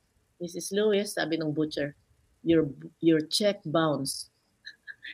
so, yeah, give it to please. I'll give you cash when my when my paycheck comes. Mamaya, ito na naman, grocery. Mrs. Lewis, your check bounce. Not sufficient funds. So during those first years that Mr. Lewis was on, ang aking sufficient fund is around one inch thick. So, wag sasabihin ng ibang tao, ay, naku, mayaman na sila. We did slowly. All right? We did it slowly. Slowly but surely because Mr. Lewis was very, very certain he wants to be co- top in corporate America. Actually, when he was seven years old, sabi ng tiya niya, sabi niya, I want to be the richest black man in America. I never knew that. I never Yeah. knew that. But you know, in his mind, that's where he's going. And so when he was at the Harvard, Harvard College of Law, Yes. he his best term paper was merger and acquisition. And the first sentence is in order to create wealth, you have to buy, you have to do merger and acquisition. Meaning you buy company or you merge companies. Yun. So while he was practicing lawyer, sabi niya, we only have 24 hours to bill a client. But if you are in business, the sky is the limit. So every time, every time that he wants to buy a business, he failed. Second time, he failed again. Third time, he failed again. Three Oh times God. he failed to buy a business. Yep. That's in his book. Ayan na nga, eh, Yeah, please, oo. basahin nyo. Naku, buy the... Oo. Why should... Hindi, hindi, hindi. Yung isa, yung isa. Ah, yung isang book. Okay, why should guys have all the fun? Yes. Why should white guys have all White the fun? guys have all the fun. Reginald Lewis created a billion dollar business empire. Ito, and I wanted I wanted it to be published dahil sa maraming, especially black men, they will be able to understand how to dream big. At saka ngayon nga, I know every time I meet somebody, your Mrs. Lewis, your book, your husband's book inspired me. I was doing this, and when after I read the book, I did this. Okay, I became an entrepreneur, or I I aim for the top in my in my business. That's why, thirty years, Jesse, Jacobs, 30 years I was doing this. All right, 30 years so that people will know it, people will get inspired. After 30 years, sabi ko, chapter 6 lang ako sa dito sa I'm chapter 6, meeting Lloyd and Nicholas. Sabi ko, I better write my book so that hindi lang chapter 6, I will write about who I was prologue before I met Mr. Lewis. Yes. 24 years as the wife of Reginald Lewis. And then after that, running a billion dollar empire. Oo. Oh, yan. How did you Oh my get God. Ay, magaling kami story na pagdating sa ganyan. Yan ba yung sa ano? Oh is that in, my is that in Manila Hotel? 1969, that's Reginald Lewis. In Manila. We got married in Manila. Manila Hotel o... Manila Hotel. Saan yun nakuha yun? Ang galing. Oh, God. Eh, Miss Lloyd, grabe, no? Kasi a lot of people talaga, they have this notion na yaman na nila. Parang, ay, laking yaman naman yan. Kasi, of course, everybody knows that your, your family, you came from an affluent family. Oo nga. Pero hindi nila alam na slowly talaga kayong umakyat. So, pero during that time, Miss Lloyda, curious ako. So, first, second, and third, na, nag-failed, right? First and second nag-failed. So, during, what was your reaction during that time? Kasi usually ang ang ang wife, 'di ba, nagagalit na, stop that. Let's just Nanginginig na. nanginginig na. No, let's ayaw na i-support. So, uh, how did you deal with So, that? I'm talking to all the wives. When your husband is down, lift him up. Huwag mo sasabihin, eh, ka- kasi ikaw, napakaganito, ganito. What? What are you going to Just go. Your husband, your your helpmate, you know, your significant other is down. Bakit mo tatadyakan pa? Anong klase kang kaibigan or asawa? So, True. whenever he's feeling down, you know, when when Mr. Lewis, is black in America, he would come and would come home and say, you know, I said this to somebody. I wish I didn't say it. Nasabi na niya. So ano sasabihin ko? Oh, that was so, why you did? No, darling, that was the right thing to say. Nasabi na eh. So bakit mo patatadyakan? That was the right thing to say. You did correct. Don't worry about it. It was right. Yun, that's the eight. Support, affirmative. Love, the language of love, is not just saying I love you. You affirm. But That was I, good. I have a question with that, Miss Lloyda, though. Is is it... Eh, paano kung hindi ka naniniwala doon sa sinabi niya? Are you still gonna say, it's right? look if you if you think it's it's wrong but it already happened and your partner is so down fake it Ayun! Fake it, yes. Fake it till you make Para it. sa yes. love. Oo, para sa love, yes. kasi nga anong mangyayari eto na your partner is so down you know malungkot dadagdagan mo pa ng lungkot? Tapos na. Nangyari na. So fake it. No darling. It is okay. It's all right. You will do it. You'll do better. So ganon. All right? Because you are a partner. You're a team. Magkasama kayo. His failure is your failure. So bakit mo patatadyakan that doesn't make sense. And in line with that, Miss Lloyda rin pala, nabanggit mo dun sa isang chapter is like when, di ba masyadong tedious yung work ni Mr. Lewis, Mr. di ba? Lewis, yeah. And, and uh, talagang uh, stress na stressed out siya. So pagdating niya automatic sa house, mo- sa, sa apartment ninyo na maliit, talagang he's, he's already stressed out and then uh, mag- hindi maganda yung aura niya and all. Pakisabi nga sa amin, pakidescribe, what do you do as a wife then? Okay. As, sa aking isip, no, he is out as a black man. He is fighting monsters and dragons of racism, bigotry, discrimination, even physical assault. You know, I told you uh, then that one time when he came home, the black tie, everybody was in tuxedo. Here was this, he was sitting down, and here was this old white man who came to him and screamed, Gunano, Diyos ko mo, my God, napaka-condescending. So anong ginawa ni Mr. Lewis? Tumindigdig siya at hinipo Ginanon din yung buhok. Hinawakan Oh my God. ulo niya, parang bata. No, no, no. Mr. Lewis was sitting down, and there is this white old Yes. man who were also tuxedo. I mean, everybody was, you know, uh, uh, looking looking good, and he had the nerve because he was black to to put his hand over the head, uh, condescending ba, Oo, very oo. Yes. patronizing, very patronizing. Mr. Lewis didn't accept that. He stood up and Hinimas niya- din. Kinares na niya yung buhok. yung ulo. You're right. So, when you are when you face that outside, para bang when you come home, nariyan pa sa isip mo yun. So, meron akong sasabihin, naku, eto na, nas- nasigawan na ako, ganon. I didn't take it personal. I understood that he is out there. Sino pang bubugahan, bubugahan niya ng, ano? Eh, sa akin na lang, mas mabuti pa sa akin. Because it's not personal me. He is just reacting to outside forces. Yun, yun ang ibig kong sabihin. Understand your man. Understand your better half or your significant other. Na pag sumasagot, sumisigaw, hindi personal yun. He's just letting out steam. And what better to be at home? Kung sumigaw siya sa labas, baka mamaya mag-aaway pa yan. You know? True. So, Oo, in other oo. words, understand who you are with and just be patient. Ano ba yun? Love is kind, love is patient, love is not self-seeking, love is not proud, love is not selfish. Love does not keep a record of wrong. Oh, mga Ah. kababaihan. Oh, ginawa mo na naman yan. Oh, ah, nakita. Hindi ba noon? Ay, Yung ano, Yung yung, sabi ibabalik, na, ibabalik. tinukay na naman yung binaunan. Hinukay na naman. ang fault mo ito, number one, number two, number three, naku, don't do that. Don't do that. Don't keep a record of wrong. Erase, erase, erase. Forgive. Oh my. Pero Miss Lloyd, Sometimes it's necessary, when he is down and you are down, hindi kayo nag, ano, can we just talk about something that bothers me? Oh, then, then you say it. oh. Pero nag-aaway, ka- how, how do you, No. did you, you never had fight? You never had a fight? Siyempre, nagpa-fight kami. Pero alam ko, pag ako nagsalita, sasalita din yan. And that's what my, you know, when I was growing up, Papa and Mama, ganda, taltalan, taltalan, taltalan. Ang nakakatawa, ako, you know, as a, as a young te- teenager or, or, you know, as, as their ch- daughter, nakikinig ko si Mama may sasabihin. Ang dinig ni Papa, iba. Si Papa may sasabihin, ang dinig ni Mama, iba. Sabi ko, Diyos ko po, Tagalog na yan. Hindi magkaintindihan. So, taltalan ng taltalan. So, sa isip ko, if if I'm getting married because I was not I was not planning to get married. If I get married, it will never happen.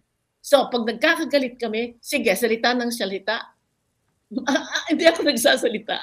Okay? Oh. Hindi, pero sinasagot ko siya sa isip ko. Oh sinasagot my God! ko, oo.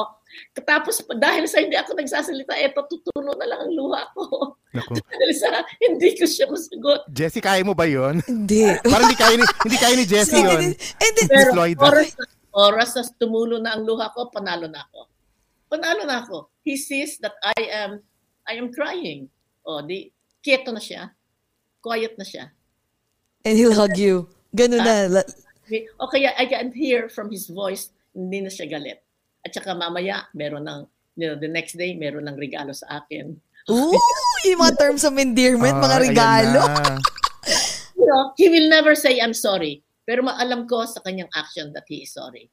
Alright. So, yan ang Ah. ating mga, huwag kayong sasagot dahil sa hindi na iintindihan ng inyong better half of your, huwag kayong sasagot. Talaga. Hindi kayo magkakaintindihan, honestly. Pero pag ikaw naman, Miss Lloyda, every time, like, let's say, of course, I'm sure there was a time na ikaw naman yung nag, nag-nag, not nag, or po, al- you know, you're the one who's mad. What does he do? Does he keep quiet or he will just, you'll start bickering na? No, no. I just say what, I say it once and then I never talk again. Dahil Kasi hindi kayo talaga magkakaintindihan. Mm-mm. Hindi kayo magkakaintindihan. Pag galit ka at galit siya, hindi kayo magkakaintindihan. Okay? You will just break each other's heart. heart. Tapos mamaya sasabihin mo, ay naku, ayoko na nga sa kanya. At saka hindi. Language of love. Five different ways. All right? Service. Words of affirmation. Uh, attention. Sabi ko nga sa inyo, sabi ko sa ano, I listen. I listen to what he was saying. Okay? Try to be doon. Hindi ka nag-iisip ng ano bang lulutuin ko mamaya. Ah, kaya anong yung ano yung gusto tatawagin. No, you listen. You are there 100%. Yan ang sinasabi by, you know, that is more or less in our religion. Be attentive. Be be be, be patient, be kind. Ibig sabihin, makinig ka. Okay? Ganon. Oo. Hindi lang yung ano, kuda ng kudali, Oo, makinig ka oh din. At saka wait, Miss Lloyda, nabanggit mo yung pagluluto ha? Oo. Ano ba? Masarap ka ba magluto? na- na- nabasa ko yata doon na parang nag, na- naging ah, naging master fried chicken Fried cook ka eh. chicken, yes. Oh, so, pakikwento nga sa amin, pa, Kwento- paano nangyari naging chicken, ah, chicken ah, Madam Chicken, ah, naging master Kwene- fried chicken ka? Kunento mo rin yun sa ano eh, sa book signing. Oo. Kwento mo, Lloyda. mother, mother has a, a cooks fried chicken very, very well. So, tinuruan niya ako. So, pag ako nagpa-fried chicken, wow, this is as good as my mom. Naku, that's high praise to me. if she says it's high good. But it's very simple. Para sa kanya, fried chicken, pork chop, steak, hamburger. Apat lang. Isang Oh. beses. hamburger, hindi yata maganda ang pakaluto ko. Tumawag sa nanay niya kasi kinikwento ito sa akin ng nanay niya. Oh my God, my blip, blip, blip. She cannot cook my blip, blip hamburger properly. Sabi naman ng mother niya. But Reg, she was not taught how to cook. Oh, you have a point there. Goodbye. so, hindi na hindi na. So, yun ang sinasabi ko. My mom was my ally. He was my ally vis-a-vis, you know, Mr. Lewis. Oh my. Pero Miss Lloyda, I mean, uh, also, um, dun sa book launching mo, you guys mentioned about, um, about yung cursing. Yes. Yung nagka-curse? So, paano mo hinahandle yun? Well, sa umpisa, sa umpisa, when we got married, my God, you know, I know my father curses P-U-T-A, ganyan, ganito. Pero in English, mas malakas. Mas You know, malakas, yes. MF, MF, you know, F-U-C-K, S-H-I-T, medyo para bang nakakaano sa, sa Yes. tingin ko. So isang beses, tinawagan ko na si ma'am. Mom, I can't stand it anymore. You know, parang, you know, I'm ready to quit. Sa umpisa, sabi niya, Loida, Loida, yeah, calm down. You know, you know he loves you. But when that happens, go to the bathroom, spit on it, and flush it. You'll feel better. Naloka ako doon. Sa spit, spit it in Spit the on it. toilet. Okay, and, Spit on it. Kasi, ang, ang ibig sabihin nun, para bang gusto mong, you know, you, when you're very angry, it has to come out a little bit. All right? So, yun ang sabi niya sa akin. And it works. it works. But after a while, I understood. Kasi umpisa pa lang eh. Sa umpisa, yun nga, ang hirap-hirap. Inaangkin ko yung kanyang mga mura. So, by doing that, it's sort of like, it's not yours, spit it it. Kung hindi mo matake, spit on the toilet and flush it. You'll feel better. Ayun, o nga, flush it pala. Para, Flush oh, it. flash nga. Yeah, i-flash it. Oo. Yeah. Para Oo. makalimutan. Oo, ganon. Grabe, Miss Lloyd. Nakaka alam mo, guys, please bu- buy this book kasi uh, Miss Lloyd, ba, ba- ang I will also buy the other um we will buy the other book. Oo. Why should White guys of all. It is a companion piece, okay? Why should white guys have all the fun by Reg- how Reginald Lewis created a billion dollar business empire? All right? Nariyan yan. Marami kayong matututunan dyan. At ngayon, sa akin, sabi ko, well, ako naman, why should guys have all the fun? Exactly. Guys have all the fun. An Asian American story of love, marriage, motherhood. Nakalimutan mo ang motherhood. sa motherhood. Oo nga. Oo nga pala, motherhood. Pero Miss Lloyd, ah, what about Yeah. pagiging ano, pagiging um uh, nanay sa mga anak? What about si Mr. uh, si Mr. Uh, Reg is Sir kum- Louis. kumusta siya as pagiging ano, si Mr. Lewis, kumusta siya Well, as pagiging tatay? Well, he was strict, but I was more strict. ah, talaga? Oh my God! Because I am the one raising the kids. Wala ang mga bata. I mean, my, he's work, out working, so I'm the one taking care of the kids. So, but both of us agreed, no TV, Monday to Thursday, because that's schoolwork. Walang TV, wala pa nung iPhone. Walang ano, walang uh, no no no devices. But sa kanila, TV, no television. And every night before they go to sleep, I read them something. Six months old pa lang sila. I already was reading every day, every day, every day. Until they finally learn how to read. So, by the time I come back the same night, tapos na yung libro, nabasa na nila. So, ganon. And then, sabi namin, we agreed, there are just two things that we will insist on. One, they respect elders. They have to respect me. Number, and elders, basta wag kang sasagot. Wag kang sasagot. Because that's very Filipino. That's also very, very African American. Secondly, do your work. Do your work means to say you're a student, study. You know, you mm-hmm. must, you know, be the best. Well, if you can be the best in you, do your best as a mm-hmm. student. And we'll take care of everything. We'll take care of vacation, mortgage, food, etc. But do your work. Dalawa lang. So, you want your room messy? Problema mo yan. You want to color your hair black? I mean, sorry, to call it green? Okay, you okay yan. You want to cut your hair short, long? Accidents of ano yan. But do your work, study. So that's how we raised Leslie and Christina, and both of them went to Harvard and graduated cum laude. Wow! Diba? Parang, parang uh, that's how you and your sister was actually growing up eh. Diba? Your, your, your, um, They have- talag, anong tawag doon? You, you were at St. Teresa's but you imbibed STC. the Saint, uh, Saint Benedictine uh, Ora et Labora prayer and work. Actually pala, Miss Loida, I'm from Benedictine Abbey in Alabang. Oh my Yeah. God! So I'm very, I'm very aware of the Ora et Labora. I was, uh, uh, uh, ano to? Grade school and high school. Yeah. Pero Miss Lloyd, di ba ano ka? Um, STC? St. Teresa's College? St. Teresa's College. Ako naman Shena. Siena College. So magka, magka ano tayo, magkatabi. Yes. Pero usually yun yung nagbabanggaan, no? Yes. Pero Miss Lloyda, curious ako ha, kasi na-mention mo about about school, di ba, Harvard, you know, like the kids um graduated from Harvard, including Mr. Lewis. Question para sa ibang tao din ha. Kasi um a lot of, um, I spoke to a couple of, you my friends' kids, so some of them, yung parang nalulungkot na parang, I wanna, I wanna go to Princeton, I wanna go to, you know, Ivy League school, but it's either they can't afford it or second is walang scholarship. So, sa school na lang ng, ng you know, mga county college, right?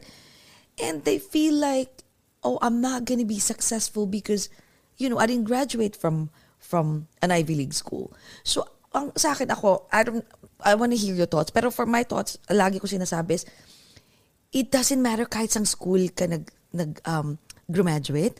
Kasi for me, it's like, depende siguro uh, sa course. It depends on your course. But for me, it's like, graduating in a, in an Ivy League school, I mean, sa start lang yan eh. It's like a fuel for you to get into to your career. And then eventually, you have to work hard to gain experience. So don't don't don't be sad right now that you only graduated from a community college. Just do your best to be the best, you know, like the best version of you. And then work hard after you graduate. So I want to hear your thoughts. Like, gaano ka importante ang, ang, ang school, like where you graduate from? Well, you're correct. I agree with you, Jesse, that yes, it gives you a little leg up, but it's what you do with what you have. And if you know, the president of JP Morgan, the CEO, Jamie Dimon, did not come from Harvard or Yale or Stanford. I don't know where he came from, but it's not an Ivy League school. But he is the chair, he is the chair and CEO of JP Morgan, number three in the entire United States. And if you go and ask who are the CEOs of all the top companies, not all of them are Harvard or Yale or Stanford. A lot of entrepreneurs, you know, good are there, but in the corporate ladder, it's what you do that is count that counts. Tama ka, Jesse. Yes, So true. for all of the mothers, your children did not go to Ivy League schools. No matter, it's what they do with their diploma, and they will be successful if you expect that you know children will rise up to your expectation. Kaya wag mo sasabihin, ikaw naman, yung, yung, yung parang yung, binababa mo ang idea ng iyong mga anak. Self-esteem, hindi mo inaakyat. So, just, you know, syempre bantay. Bantay sa mga anak ninyo. Yes. You know, you be, be conscious of where they are, what they're doing, etc. And expect the best from them. And because they will rise up to your expectation. Wow. Ayan na, very well said, guys. Makinig kayo kay Miss Lloyda. At saka ito, Makinig kayo and, kay Miss and, Lloyda. and piggybacking on that uh, note, kasi para nakikita ko kayo, kayong dalawa, Jesse, actually, mga idol and inspiration ko kayo ni Miss Lloyd. Eh, mga, you really guys work hard. Eh.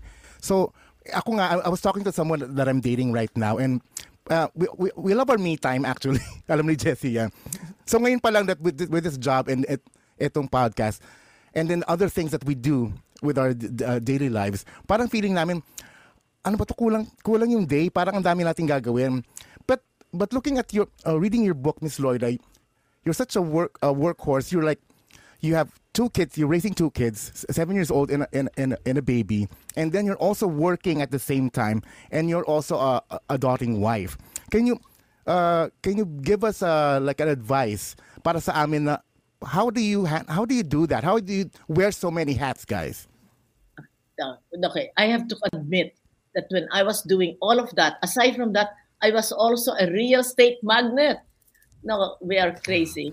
My my uh, best friend in college, BBF, best friend forever, Dr. Angie Cruz, and I and my mother bought a building with 32 tenants, a rental building, while I have a work eh, with immigration, with children, baby, one is a baby, and and and and one is in elementary school, and I have a hard charging husband, you know, and doing real estate, I got tuberculosis. I got sick.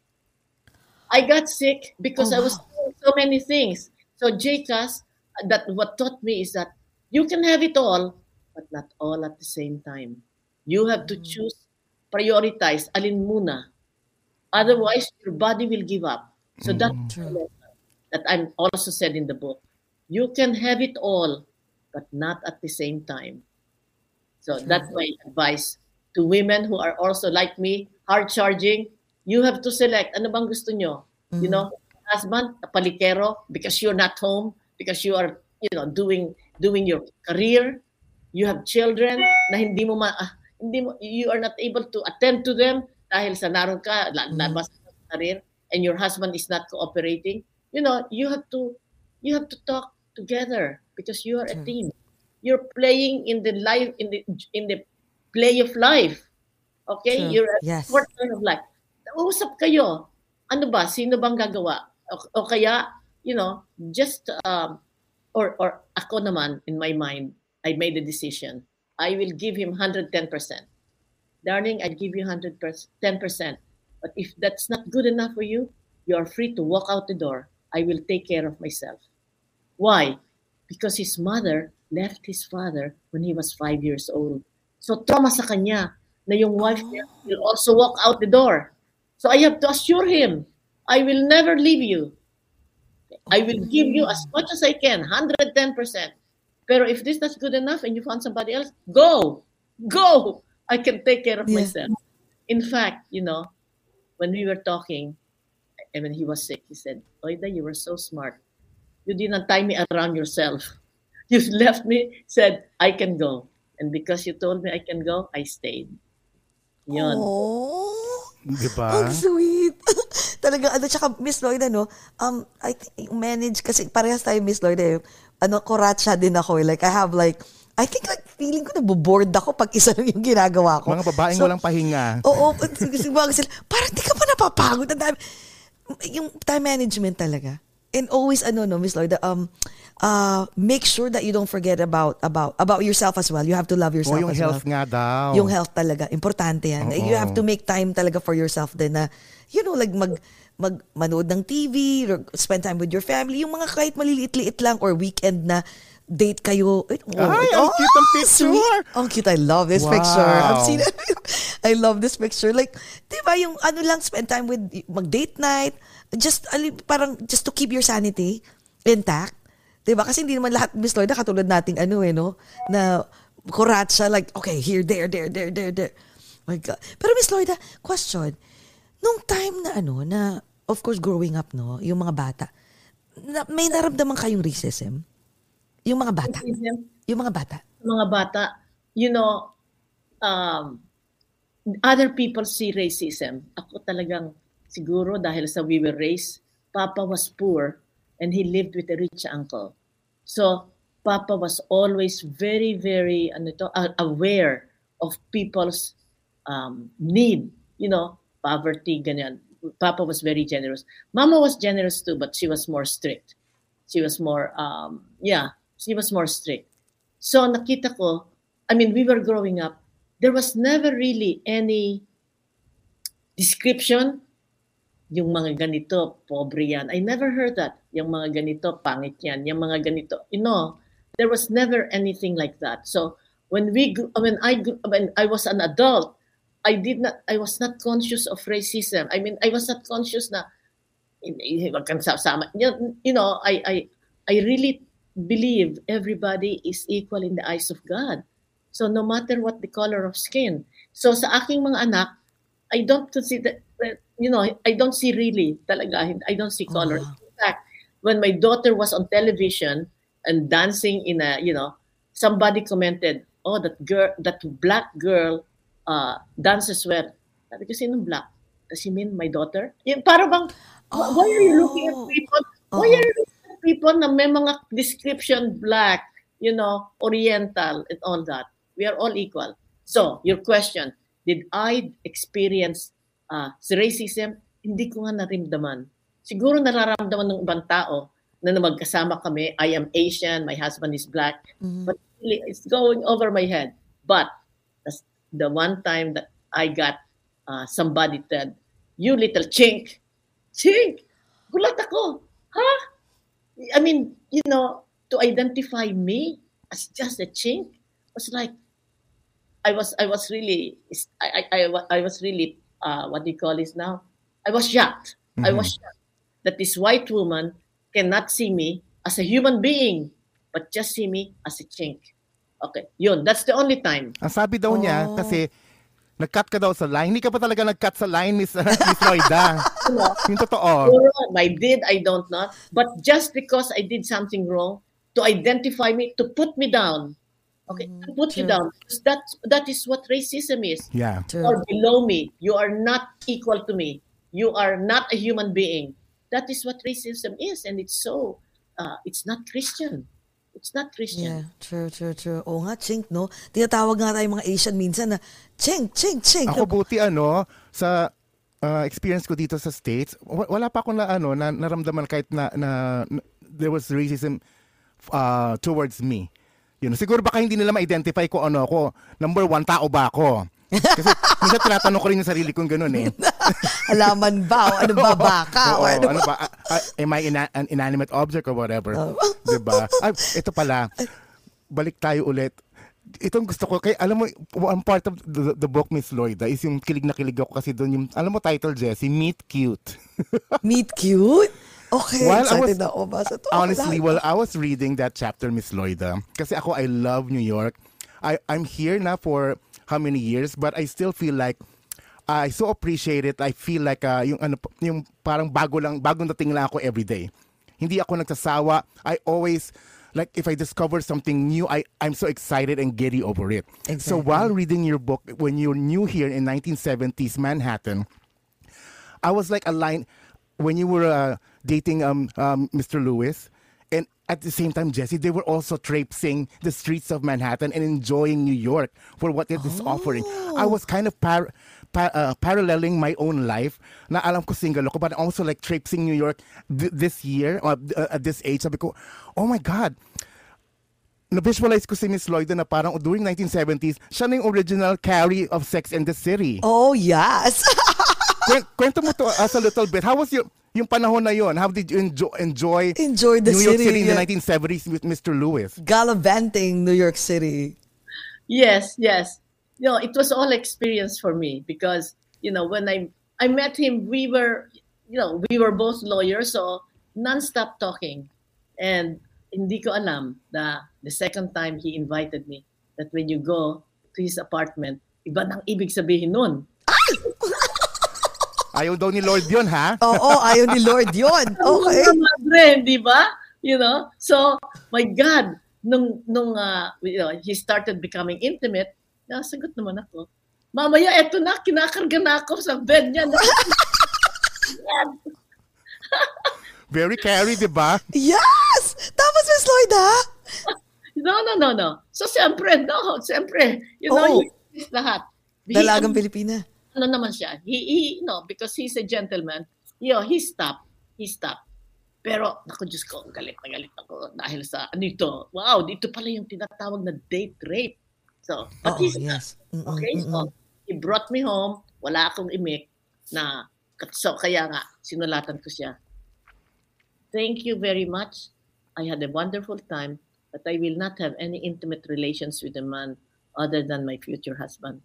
Goodbye. I I will have fond memories. Na goodbye agad. Bye. Goodbye, goodbye. Aba, one year, one week later, bumalik sa akin, tinawagan ako. Sabi ko, nako, hindi na, hindi nakuha yung sulat ko. Okay, labas uli kami. So, we had another nice time. Pagbalik ko na sa hotel, sabi ko, you know, I wrote you a letter. Yes, you did. What? You received it? Yes, I did. I told you don't call me again. Loida, I will not do anything you don't want me to do. Patay. Tama nga, na pumayag ka, di ba? Tama siya, tama siya, tama siya. Magaling si Mr. Lewis Ang eh. galing ni Miss Semantics. Yes, yes. Oh my, doon ka, because of that, doon ka na in love.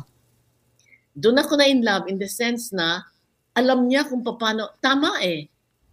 I will not do anything. Oh, so he will not do anything na hindi ko gusto. Okay? Oh. And he, in, Mr. Lewis was your first boyfriend. First boyfriend, yes.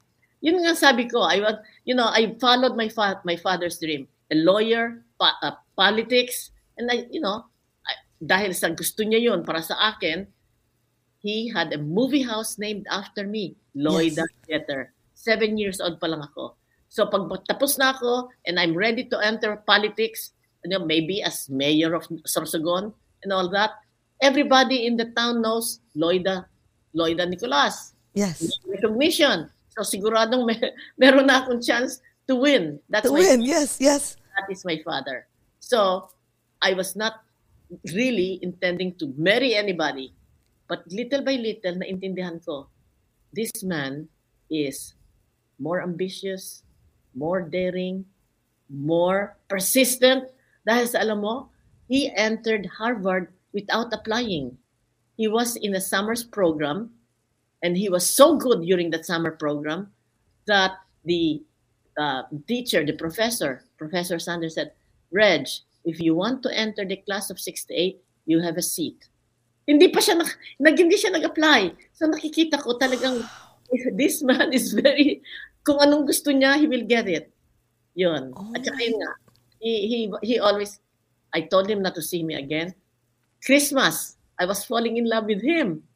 And sabi ko nga, I, I, please, let's not see each other anymore. Because I'm falling in love with you. You may be falling in love with me. But I will break my heart and I will break your heart. Because I'm going back home. I mean, how do you know? Ba? How do you know? Tama siya. no. How do I... Parang ganun ba? I, Parang I inunahan mo na, inunahan mo na. Yes, exactly. Oo. Yeah. Yeah. Oo, yeah. So, sige na naman. We continued seeing each other.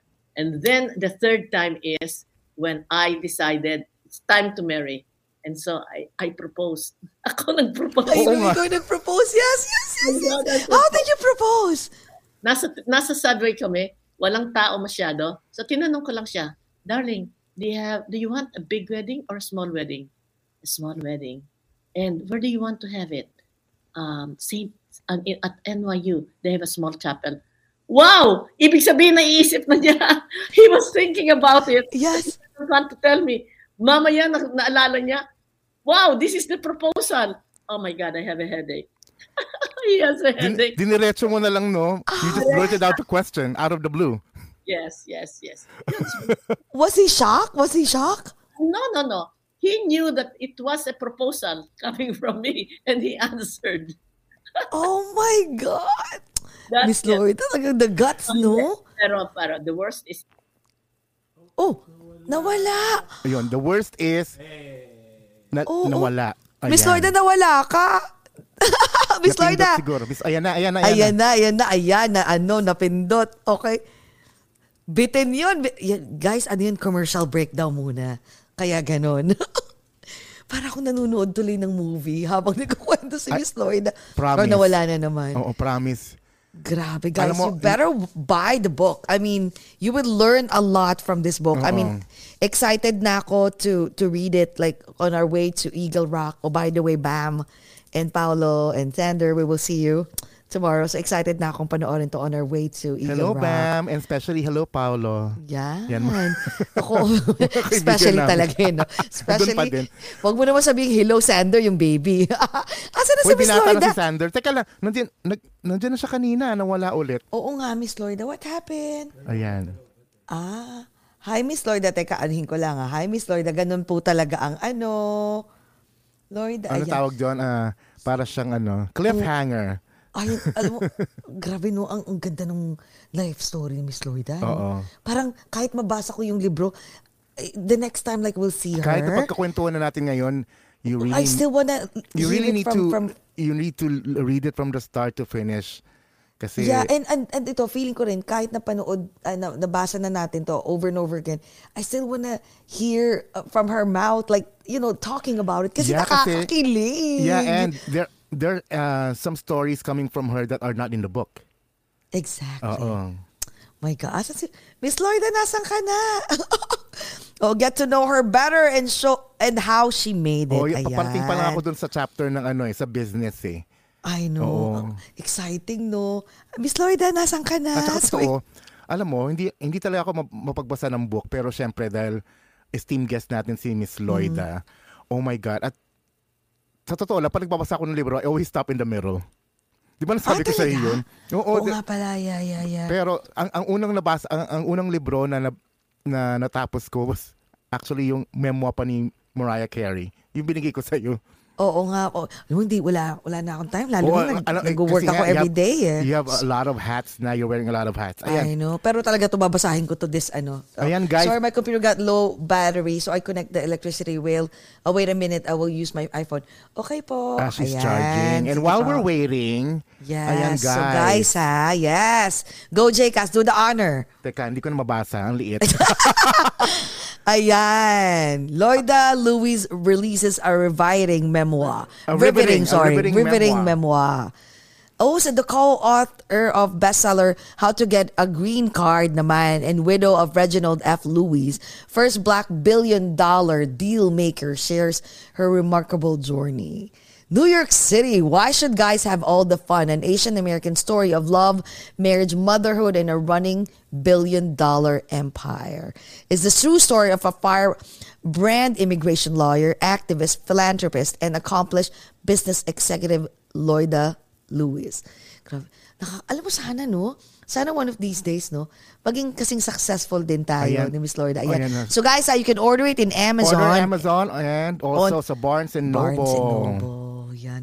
Tsaka, naku, pag nasa US kayo, baka makita, makita nyo si Miss Lloyda, matisod nyo. Eh, ah, di ba, ikikip ko talaga to dahil merong ano niya, merong, ah, tawag dito, may ah, signature ni Miss Lloyda. Oo, at saka ng, ko, oh, ni, at saka ni Blair Oo, yung Walker. kanyang co-author si Blair. Co-author naman na si Hindi po si Blair. Blair Witch. Oo, Iba po si yun, Blair, si Blair Witch. Grabe no. Tsaka alam mo, um, yung ah, yung mga nakwento ni Miss Lloyda regarding yung she's wearing a lot of ano hats no. Yung sinabi niya talaga kanina na you have to do it like you pick talaga. You pick um Oo, I let's say if you have a that. five let's say five things to do um you can do it pero pick those two muna to prioritize it. Kasi it's gonna be hard for you to do it all eh. All at the same Otherwise, time, yung, same the same intensity, no? Same intensity. Ang Oo. hirap. Ang hirap. I mean, Kaya ako, ako rin ang worry ko sa'yo ha, kasi you wear a lot of hats like Miss Lloyda. Yung natama yung sa health ha. Oo, oo. Ay, hindi. Trust me, hindi naman ako na, ano, ay, ano ba to si Direk? Oo, pati, nag-brown out dyan. pati nag-brown out ba yun? hindi. No, no, no, no. Um, yung health, hindi ko pinapabayaan din. I mean, I make sure that I sleep. I make sure that I have Oh, my, alam, oo, tsaka my kumain- wine. hindi ako nag-worry ko, alam ko kumakain ka. Oo. Kumaka- hindi, I, I- no, I don't eat that much, ha? Tuma, tumawa yung Siya ang asawa mo. kumakain. oh, inuman talaga tayo sa ABS. Hindi, I mean, I eat, pero ano, um, yung nga, kailangan gym, eh, exercise. Ah, oh, you know what? I, um, I was wondering if, ano, si Miss Lorda, nag, may time pa ba nun sa, sa gym, mag-exercise? Kasi she was Oo. really, she was really skinny. Until now, actually, she's still skinny. Oo nga. Yung, yung tinanong So- natin siya like more than a year ago, ano ba sagot niya? Na, parang tinanong ko siya, what, you're so, you, you seem to be so busy, Miss Lewis.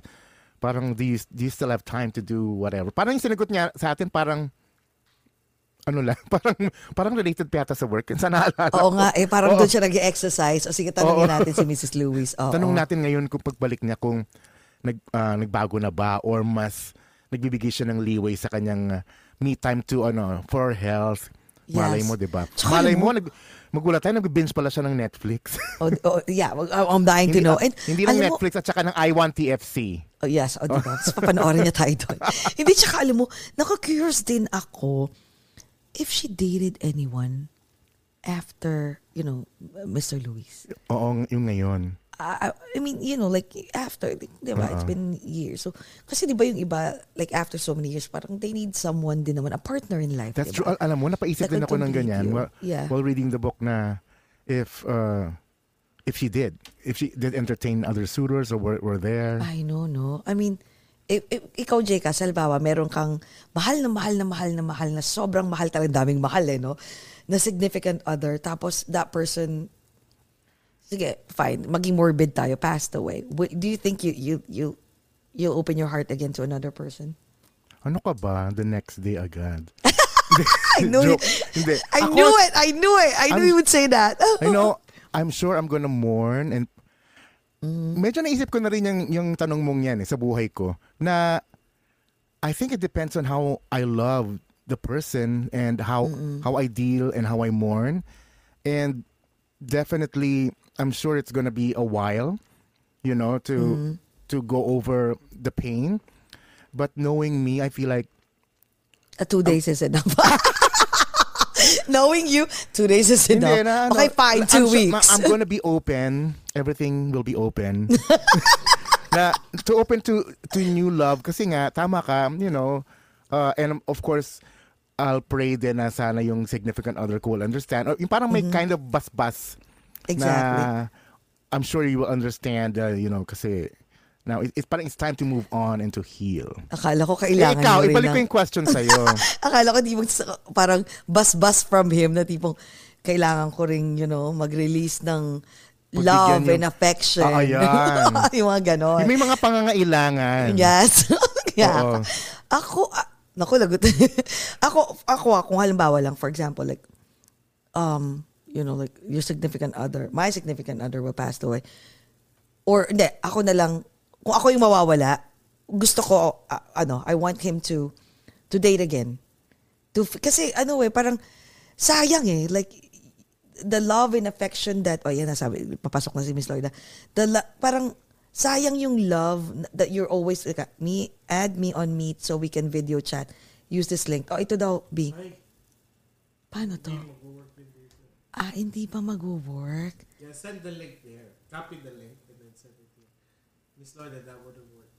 Just tell her. D- Direct, ikaw na. Hindi ka maintindihan. ano to?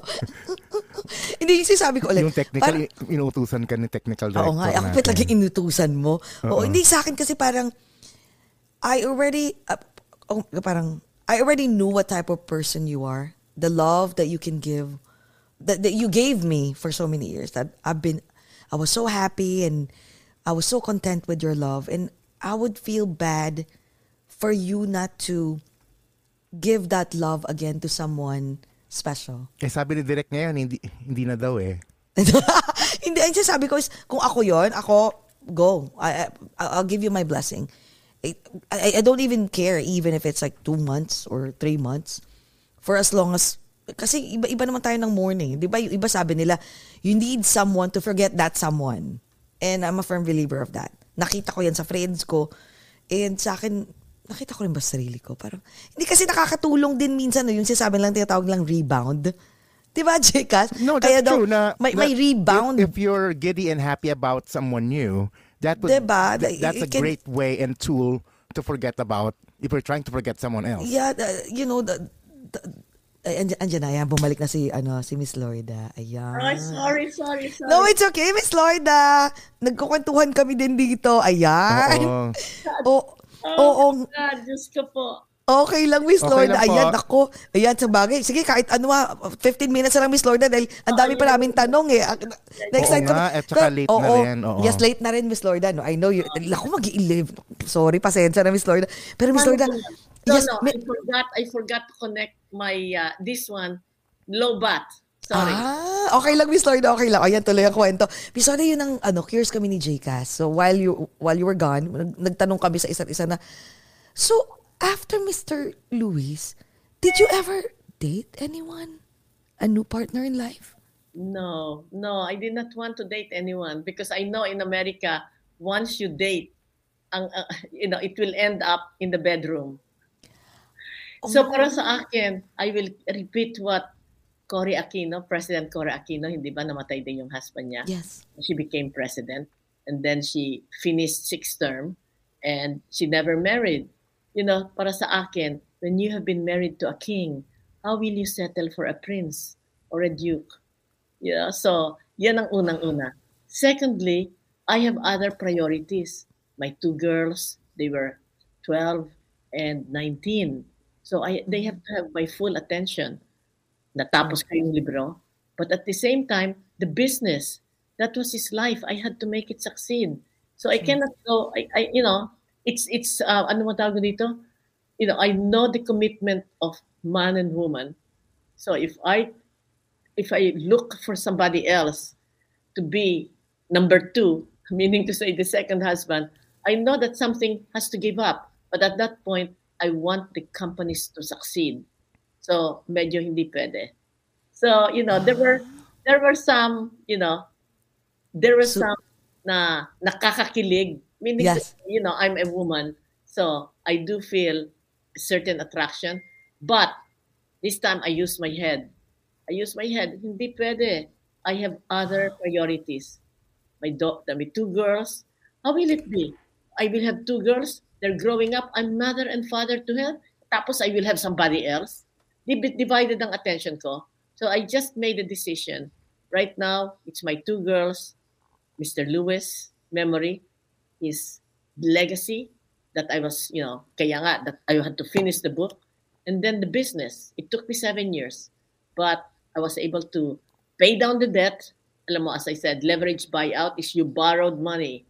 Mr. Lewis borrowed one billion. I mean, if we buy the, if we bought the company and borrow one billion dollars at 13% interest, you know, as I told you, you just breathe in, that's 1,000. To breathe out, 2,000. Ang laki-laki ng interest payments mo a month. So he sold half and he bought the company with just half. He borrowed only 500 million. And once he had it, he sold again another piece. So he had only 350 million debt to buy a billion dollar company. And when he died, I paid off zero debt. I paid all of the zero debt. And then I started to sell piece by piece. Supermarket, this ice cream company, the potato chips company, the bottling company in Belgium and in uh, Thailand.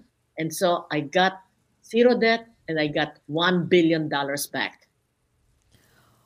How many how many companies w- w- was that during that time? Mr. Well, when Mr. Lewis bought it, it was 64 companies in 31 countries.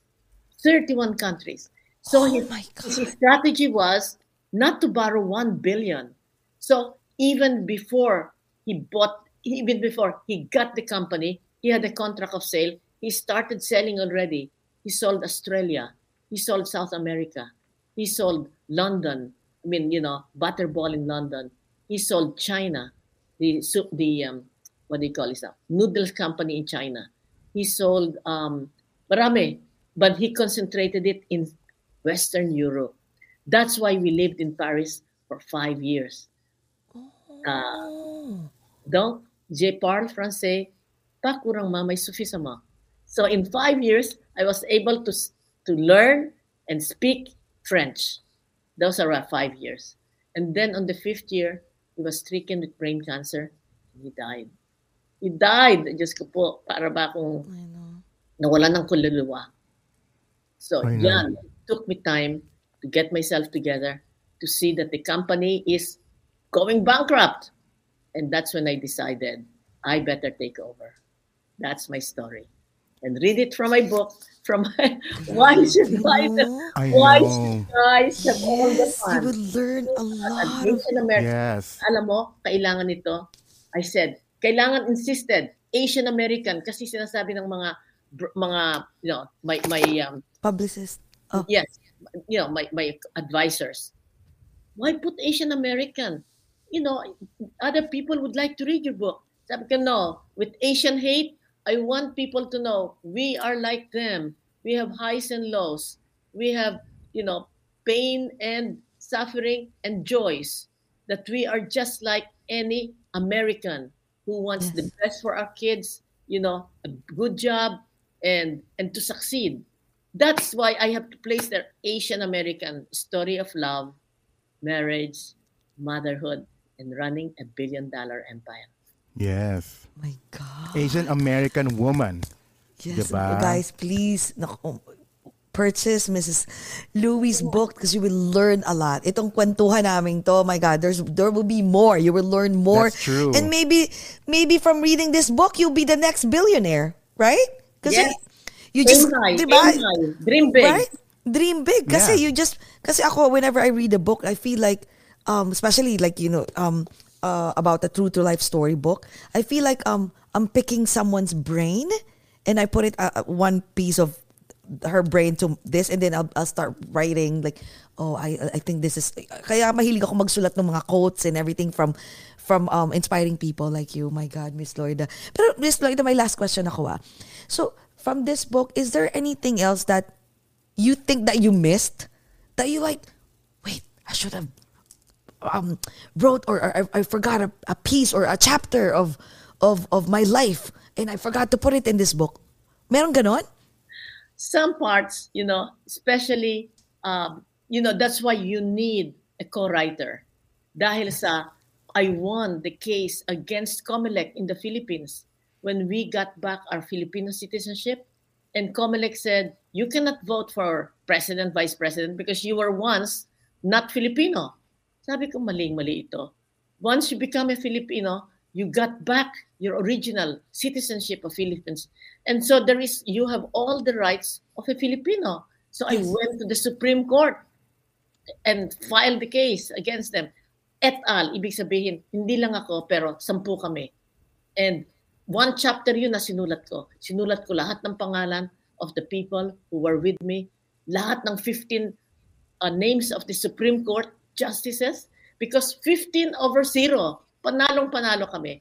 Sabi nung aking co-writer, Blair, because he wrote my husband, he finished my husband's book, and he helped me write this book, Loida, Nobody Cares. So, yung aking sentence, yung aking full chapter, four sentences lang that I won the case. So, anong sabi, you know, so maraming mga things like that, that Bear Walker said, nobody's interested. Take it out. Pareho nung, uh, pareho nung, when Mr. Lewis died, everyone who spoke, linagay ko sa libro. And so when I was writing the book that he died, this one said so and so. Isang chapter din yun. Sabi niya, take this out. Na. Oh. Kailangan Yes. mo mag-edit. Oo, oo, oo. Yes, yes. yeah. Pero, oo. Miss Loida, as early as now ba, I know you just released your book. Is there gonna be, are there bells of memoir number two or uh, a second book? No, siguro ang second book ko is How to Look 60 When You're 80. Oh, ah, and you have every God. right to write that book. Siguro, siguro. Yeah, yeah, yeah. Oh my God. Nako, ah, maraming bibili lalo niya, Miss Loida. Kasi yung mga babae, di ba, yun yung mga hilig eh. Parang, di ba, parang mukhang 80, tapos mukha kang, no, Miss Loida, you look like 50. Are you, what are you talking about, eh, 60? Grabe. Thank you, maraming, Jessie. maraming, Thank you, maraming Jessie. salamat, Thank you Miss- very Miss, much. Miss, Miss, ano, mi- um, Miss Loida, sana, no, we can have dinner one of these days. Yeah. No, even a coffee, please. Kasi talagang, ha, ano to, dream come true for us. We'll, have, we'll go to Harvard and I will tell you why Mr. Lewis was the first African American with a portrait at the Harvard Club. Okay? Oh, wow. Sige, we will set it up. We'll Oh yeah, it can we go Yes, and then please. we'll have a cameraman and we, you know we, we can talk about like you know like how uh, uh, oh my god oh my god I'm, I'm having goosebumps sorry ngayon Yes. pa lang na, nakikita ko na maraming salamat Miss Florida it's really really an honor it's really an honor maraming salamat And before we let you go, Miss Loida, um, anything that you want to say, a final message to everyone?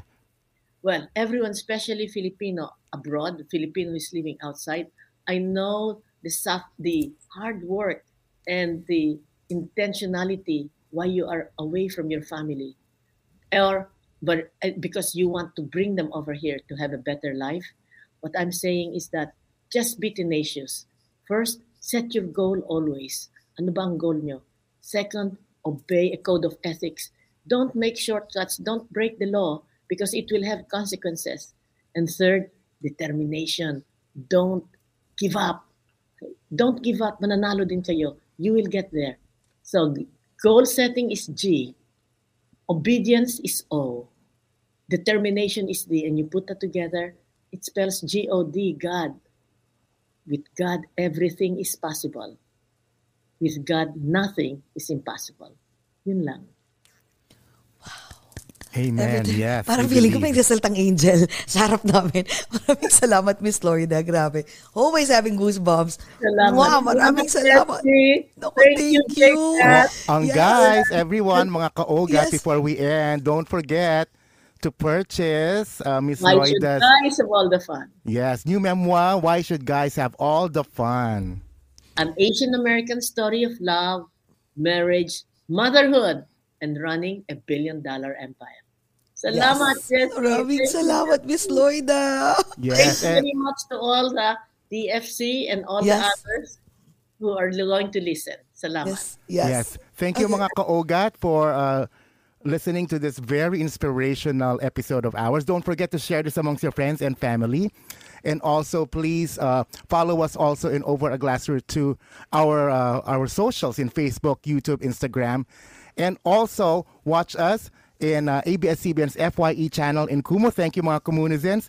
And also, always watch us in TFC, the Filipino channel. And you can also stream us on I Want TFC. Yes. Miss Lloyda Nicholas Lewis, Yes. our inspiration. Thank you for being our Phil M fairy godmother. Thank you for always Yes, being there for us and being a guide and you you you know to everyone, the Filipinos here in the U.S. and globally as well. And thank you for this new inspiration of a book that you have. Yes, maraming salamat, Miss Ayan, mag, Lloyda. ano tayo, mag, mag- let's have a last toast for this more night, Yes, guys. yes, yes, yes. Ga- yes, Miss. Lloyda and everyone, mga kaugat, amidst the challenges of life, let's still find ways to be happy. Let's all talk about it over, Over a glass or two. Good night, Miss. We Good night, everyone. you. Maraming salamat. Guys, please don't forget to buy the book. Thank you, guys.